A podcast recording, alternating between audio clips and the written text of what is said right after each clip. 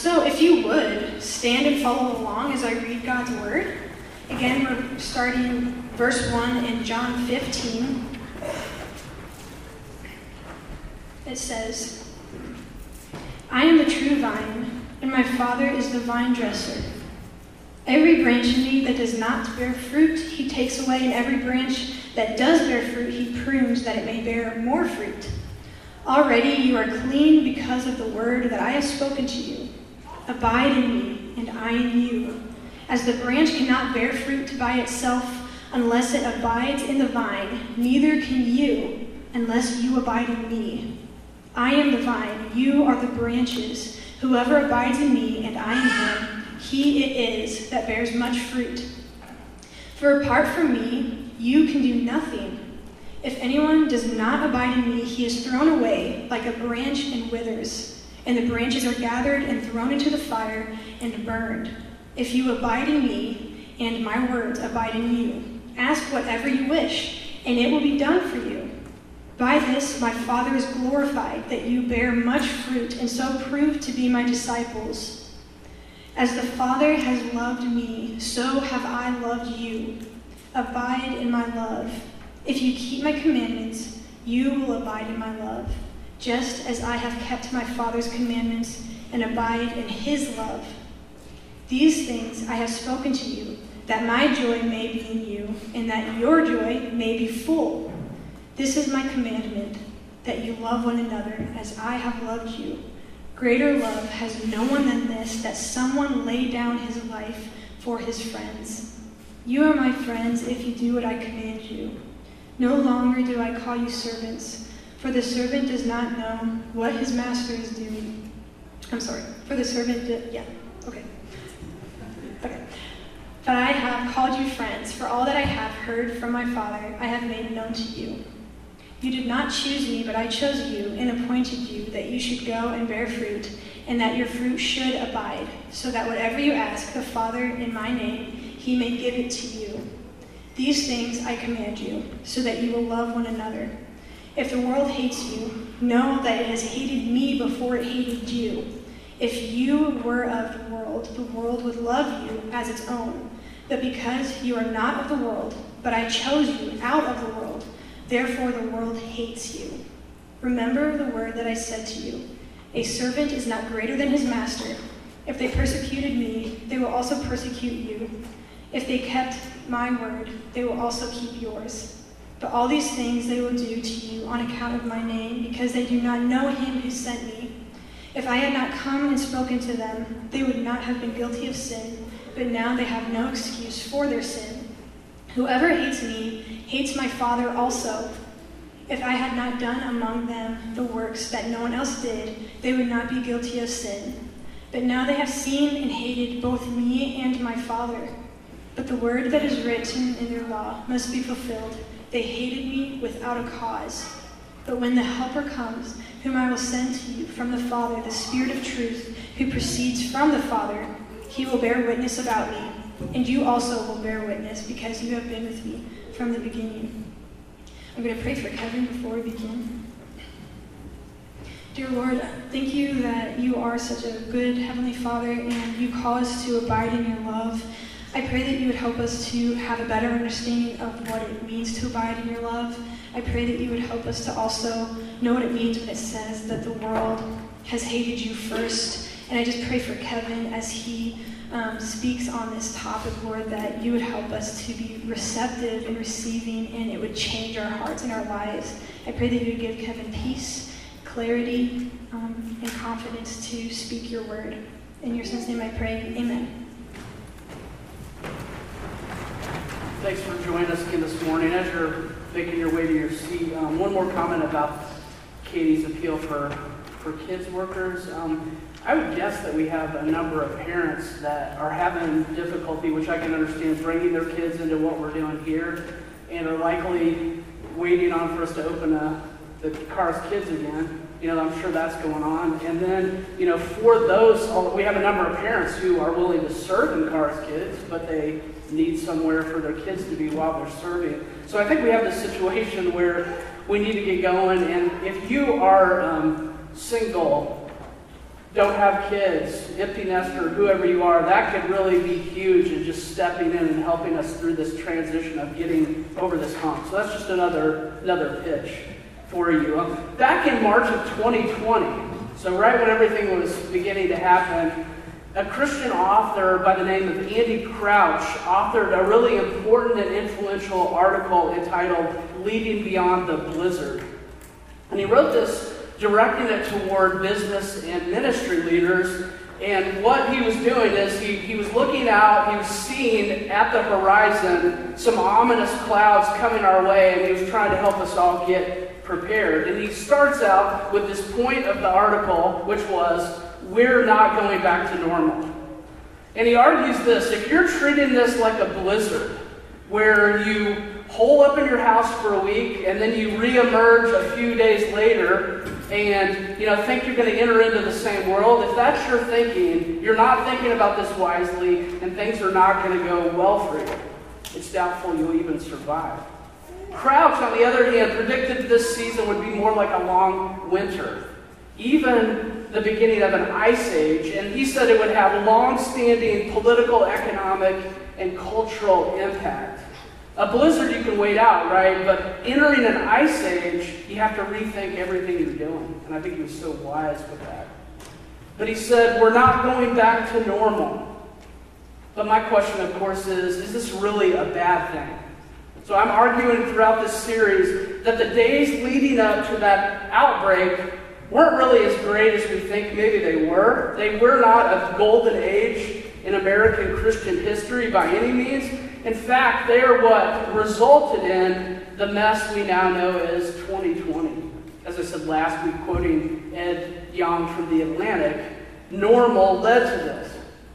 What I want to do is I want to pull us back toward something that we could call maybe vintage Christianity, the life of the church we see in the New Testament, the pathway that Jesus lays out in John 15. It's been my desire in this three part series that we would together process what we've been through and think about what Jesus might want to do in and through us as a result of this. Perhaps this crisis can disrupt us and awaken us. Maybe growth can emerge from the struggle that we've all been through. Last week, we heard Jesus' call to abide in him. This week, we'll hear his call for us to love one another. Now, I'm going to use the same outline I used last week. And first, I want to talk about what COVID has revealed in us. So, I want to be clear as I go through this series, I'm making some observations about American culture, about Christian culture. I'm not necessarily trying to ream on cars people because I've actually been really proud. What COVID has revealed in us. So, the housing market has been rough as of late you probably heard, and many have had to purchase homes without inspections, right? Well, as I've thought about that, I've kind of thought, man, I hope that they don't end up the way Amy and I did in our first house back in Columbia, and it was inspected. But I just remember many times me sucking water out of the carpets and eventually sewage out of the carpet. That's, that's how, how our first house was here. 2020 really truly revealed what lurked in the pipes of the household of God. The crisis hit, the sewage started coming out, and there wasn't a Shop-Vac in the world big enough to, to get it all out. What symptoms have we seen? We, we read part of 1 Corinthians 13 a little while ago. The stuff after that, let's think about the opposite of, of 1 Corinthians 13 impatient, unkind, envying and boasting, arrogant, rude, fighting for our own way, irritable, resentful rejoicing in the wrongdoing and downfall of others, rejoicing in lies, especially, you know, a good conspiracy theory. We won't put up with weakness, won't believe the best about anyone, won't wish the best for anyone, won't really tolerate much of anything. This pandemic really hasn't looked good on us, America, because there's been so much division and so little love. So, if those are the symptoms, what's been the disease? If this is what's come out, then we need to look back and think, well, what have we been eating? Well, I would argue not a biblical faith that finds its expression in loving Christian community. We've not been abiding in Jesus. We've not been exhibiting his love, and it's shown. Here's some characteristics that I think we can see in modern American Christianity that's produced some of our issues. First, a faith that's individualistic. Individualistic. It's all about me, my needs, my freedoms. Who cares about the other guy? Second, a faith that's moralistic. I keep the rules, the ones I value. I look down on others who don't agree. I judge them. I mock them. Third, a faith that's consumeristic. I don't come to give, I come to take. If you don't give me the product or service I want when I want it, I leave. You change the hours on your door, I change churches. If you say something I don't want to hear, I go elsewhere. Fourth, a faith that's superficial. My trust in Christ is only skin deep. My commitment to others doesn't amount to much. If trials rock my world, I'm out. If you don't like, if I don't like what you say, I'm gone. You see, this is a faith that's not built on rock, but on sand. And we have seen the sands shift over the past year or two, and it's shown the American church to be what it truly is. Now, this disease has reared its ugly head in two very, not, very obvious ways during this really hard season. First, of course, is how we've handled COVID 19. The pandemic, it has shaken and divided our nation. I like, I like some good bass. Right, right then, I'm always like, please turn up the bass. But anyway, not, not now, though. The, the pandemic has, has shaken and divided our nation, and the church really hasn't helped. It's maybe been a part of the problem. It's been discouraging for me as a pastor, as a Christian, to see so many who have claimed Christ as Savior and Lord lashing out, condemning those who make the laws, commending those who comply with them, mocking masks, mocking vaccines. It's been disturbing. It's frankly been embarrassing. We've seen such a complete lack of love for neighbor, but also for brother and sister. Second, racial justice. Following the, the murder of George, Floyd, the nations erupted in protest. And where were so many of the so called Christians standing on the side, as always, not listening but questioning? Not encouraging but condemning? Excusing racism in their own hearts, denying racism in the systems of America, telling our black, and bro- black brothers and sisters that their experience surely wasn't real? Posting videos of token black people saying what white people want to hear?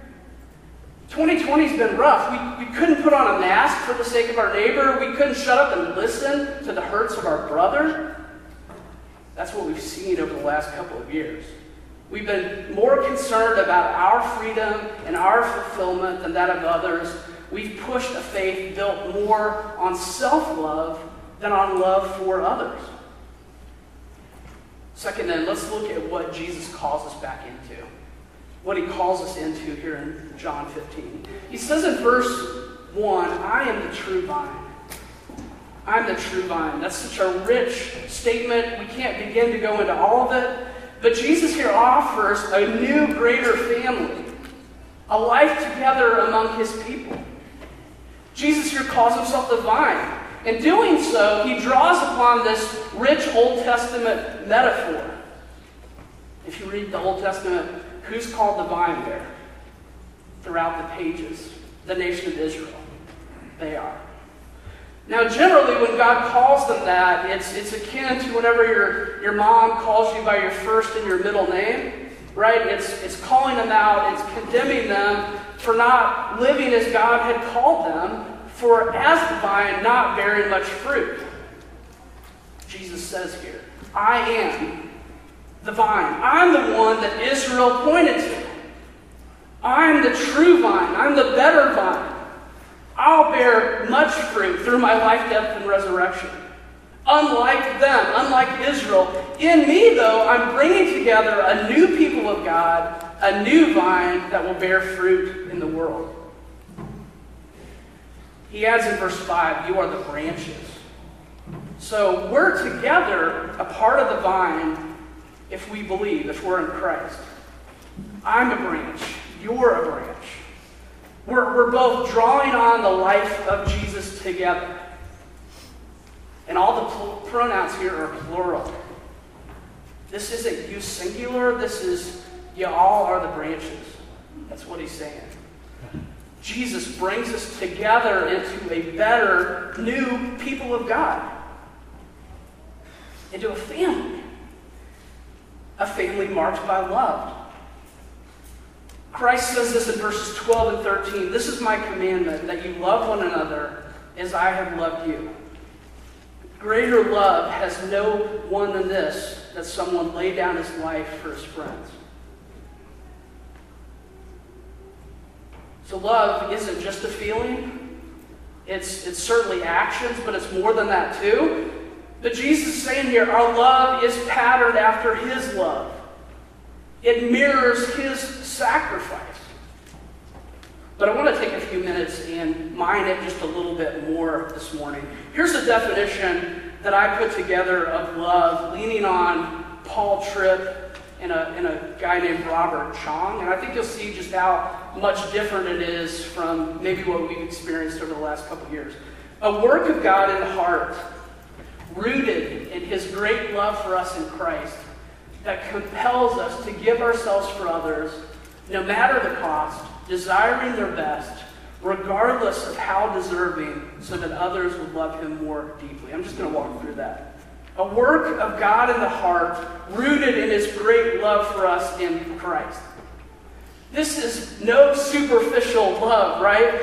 God thaws out our frozen hearts by his love, and that leaves us with hearts that are meant to pump out affection toward those around us.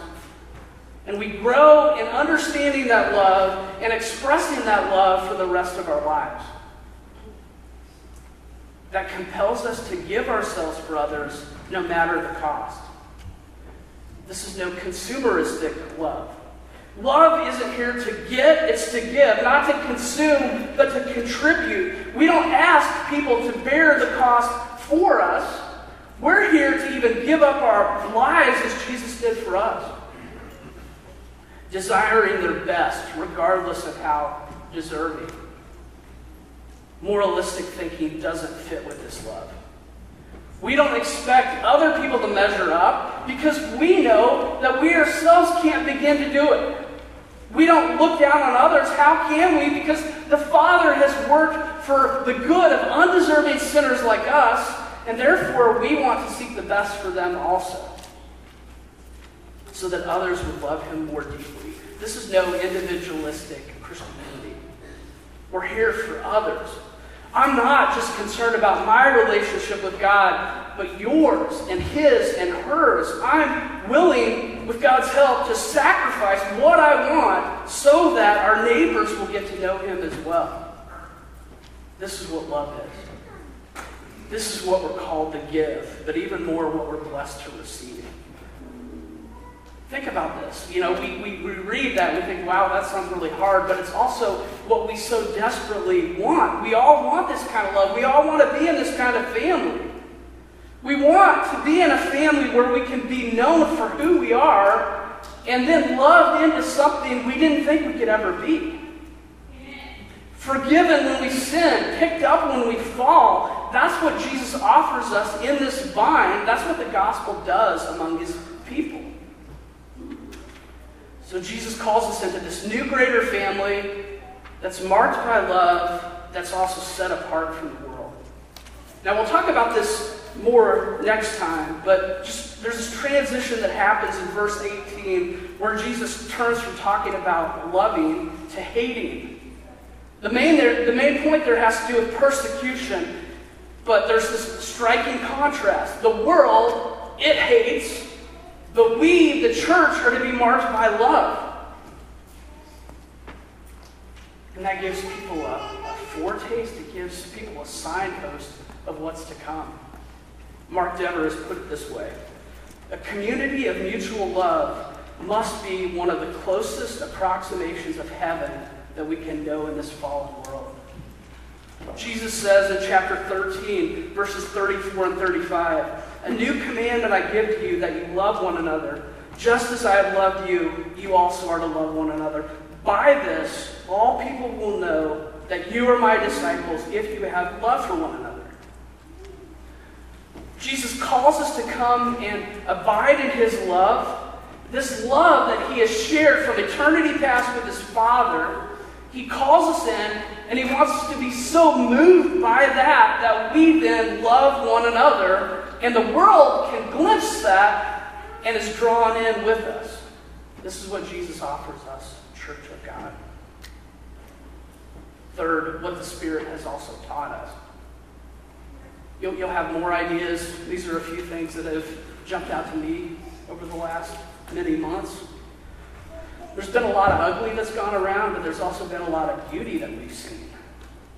We've been reminded, and, we need this reminder, that the church is a people. You know, when in a blink of an eye, everything that the church in America was doing seemed to be shut down, I think we thought, well, we've always said that we're not a building, we're not a bunch of events, and we got down to seeking to love one another. The relationships kept going, in many ways got stronger, even if it was sitting around a campfire or looking at someone through Zoom or sitting across a driveway. I remember hearing this story that I think is a great image of Anna and John bringing food over to the Mitchell family, dropping it off at the door, and then getting back in their car, you know, with the heater cranked, talking to them via FaceTime. That's what we're talking about.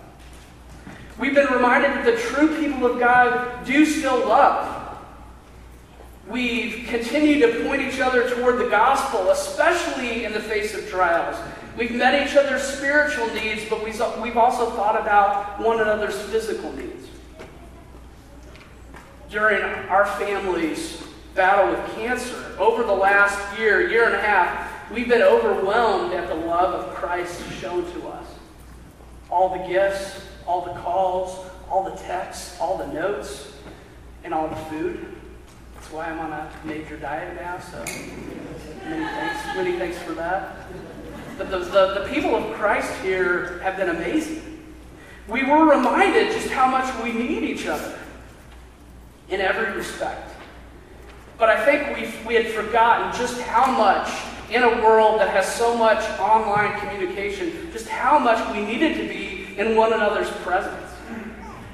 Right? To receive hugs, to give hugs, to share meals around a table. Zoom for a while, you know, felt like a gift. Live streams were, were nice. We're thankful for those, but they were not nearly enough. It's my hope and prayer that the Lord would use this time of absence to make our hearts grow fonder for one another. That we would long for community again. That we would never, ever take it for granted. That these trials would even strengthen our love forth what our Father could be up to. What our Father could be up to. Here's one fact you may not know about this building that we were given back in 2018. When we moved in, we literally threw away 30,000 pounds of trash. For real. Rob's got the bills to prove it. If I'm correct, I think that's 10 tons worth of garbage. It may be that God is using this trial to clean up his church. That's what Jesus seems to be communicating at a couple of places in this passage. The rest of verse 1 says this again My Father is the vine dresser. So God the Father cares for the vine, He tends to it. Verse 2 says that God's up to a couple things among His people the branches that do bear fruit, he prunes that they might bear even more fruit. One thing our Father's likely doing is taking churches that are somewhat healthy and cutting them back, making them even more so, and with that, more fruitful. We, like I'd say most churches in America, are going to come out of this a little smaller, but I think with a more committed core ready to love. But God is also up to something else that says He's judging some of the branches. That's what the taking away idea refers to in verse 2. Verse 6 expands on that thought, it, it adds some intensity, it turns the heat up. If anyone does not abide in me, he is thrown away like a branch and withers, and the branches are gathered, thrown into the fire, and burned. So churches are no doubt going to notice as non believers, those who haven't truly abided in Christ, disappear and never return. But it could also be that God will judge certain churches during this time, ones that have been unhealthy or diseased. There's this troubling verse that's come to mind a bunch over the last couple years. It's 1 Peter 4.17. So in, in that book, um, Peter, in that letter, Peter is trying to encourage believers to keep going during trials. And he says this For it is time for judgment to begin at the household of God. And if it begins with us, what will be the outcome for those who do not obey the gospel of God? That's a scary thought. But here's another one. There's this idea in, in Romans chapter 1 about judgment, but it's worded in a different way than we typically think about it. It's not just God taking away things that we like, but rather God giving us exactly what we want. There's this phrase there of, that, that Paul repeats where God gave them up several times in Romans chapter 1. God handing people over to their desires. Maybe what we're seeing is the Lord just handing the American church over to its idols, over to its individualistic, consumeristic, moralistic, superficial Christianity, and that is the dumpster fire that we've all been seeing. But what's the goal of God's pruning? What specifically is He judging? We'll talk about this more next week as well. But maybe it is our shallow concept of unity and our complete lack of love. In his article, and then he has a book that he wrote about this as well, Ray Ortlund um, talks about, it's the article is How to Build a Gospel Culture in Your Church. He talks about how churches can't just have gospel doctrine, they also need a culture that fits with it. And he writes this. It's a little small, I guess, but why does this matter? Why must our churches preach gospel doctrine and embody gospel culture, culture simultaneously by God's grace? Because faithfulness to the gospel requires more than doctrinal purity in our churches. It also requires relational beauty in our churches, but it is possible sincerely to preach true doctrine while at the same time utterly deny that doctrine by an ugly anti gospel culture. So preach the love of God and look nothing like it in the pew. Russ Moore recently wrote explaining why he thought he saw young Christians leaving the church today. He said it used to be because people would deny major doctrines or they would deny sin more. But he says now that people depart for a different reason. And he says, I quote, not because they do not believe what the church teaches, but because they believe the church itself does not believe what the church teaches. So, in other words, the way the church lives betrays what the church teaches. People look around and say, Where's the love? As God tells us in 1 John 4, true Christians love, and so do true churches.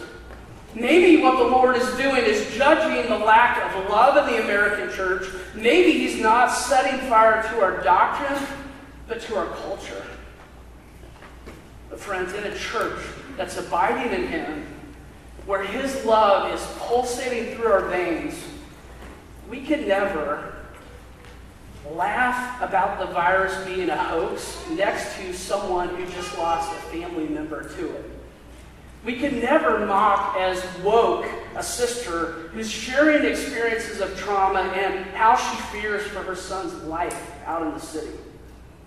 That's because we've been changed and we are moved to love. We're moved to give up our lives, and that makes wearing a mask or getting a shot or shutting our mouths and hearing someone grieve not a big deal in the least that we could do. I want to leave you with four questions for you to ponder and pray about as I wrap up here today.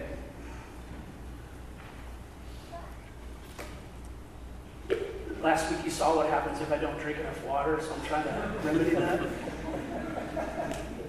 This new format just doesn't work well for my water consumption, so I'm trying to adjust. But first, what has God revealed to you about your sin toward others during this pandemic? In what ways have you been more motivated by self love? So ask God these questions. How, how have you exhibited this? Second, in what ways is God calling you back into community? How can you root yourself more deeply into his family and live out his calling to?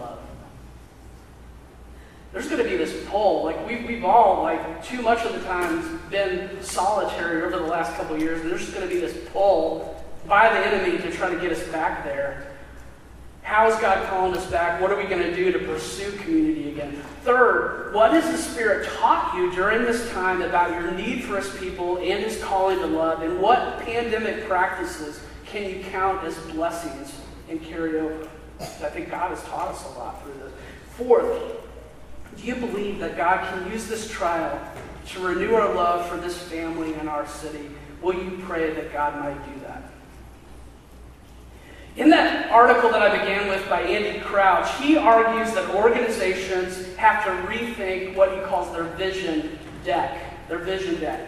He defines that as the presentation that summarizes who you are, whom you serve, why you serve them, and what you do and how you do it. So he says, keep the first two or three slides of your PowerPoint, scrap the rest, because you have to rethink everything, and otherwise things are not going to go well for you. Unfortunately, in America, a lot of churches haven't made it. Multitudes of pastors have hung it up. Even more professing Christians have completely walked away from the vine. Do we at Charis have a lot of room to grow? Yes. Have we arrived as a church? No. But I'm proud of how God has used you, Charis. Have we lost some people? Of course. Have we kept honoring Jesus by his grace? Absolutely. The vine lives on, the branches remain. His capital C universal church cannot, will not be stopped. Local, small c churches have seasons, they have limited lifetimes. We don't know what Charis is.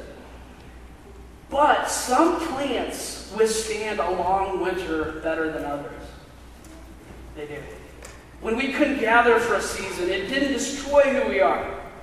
We've never been about productions, about massive events. We value our gatherings like we're experiencing today, but we knew we could improvise for a season, just like Christians have done throughout history and around the world. But far more than that, we're a family and one that loves one another well. And it was a joy as your pastor to see you serve your family and your city faithfully during this season. As a pastor, lots of people will ask me, especially other leaders, how are things going? And I've been really honest with them. It's, it's been hard, very hard. There's been a lot of heartaches along the way.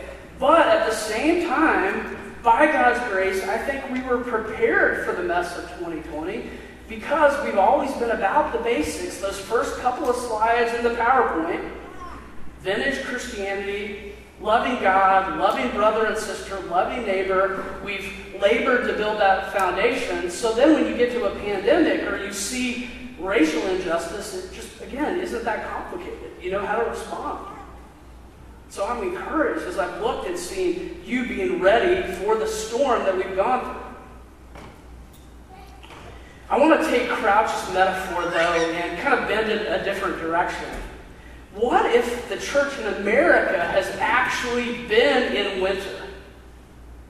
Ice cold, not burning for Jesus, and these fiery trials of 2020 might actually be his way of melting the ice and snow bringing renewed zeal, bringing maybe even revival. Think about melted ice caps morphing into living waters moving toward us and our neighbors. Wouldn't that be better than normal? I think so. Next week, we'll talk about how we, actually, two weeks from now, we'll talk about how we love our neighbors. Let's pray as we close. God, I, I praise you for how you've been at work in us during this season, Lord. It, it's been really hard, Lord, but it just feels good to be back with one another, looking at each other in the, the faces, giving hugs, hearing voices saying, um, We thank you, Lord. I pray, Lord, that you would just continue to root us in your love, that you would make us a people that just instinctively show that to one another. Lord, bring us conviction by your Spirit of how we need to change and grow. Um, encourage us by the fruit that we can see and have seen. And just continue to work in us, Lord, in a way that pleases you, we pray. In Jesus' name, amen.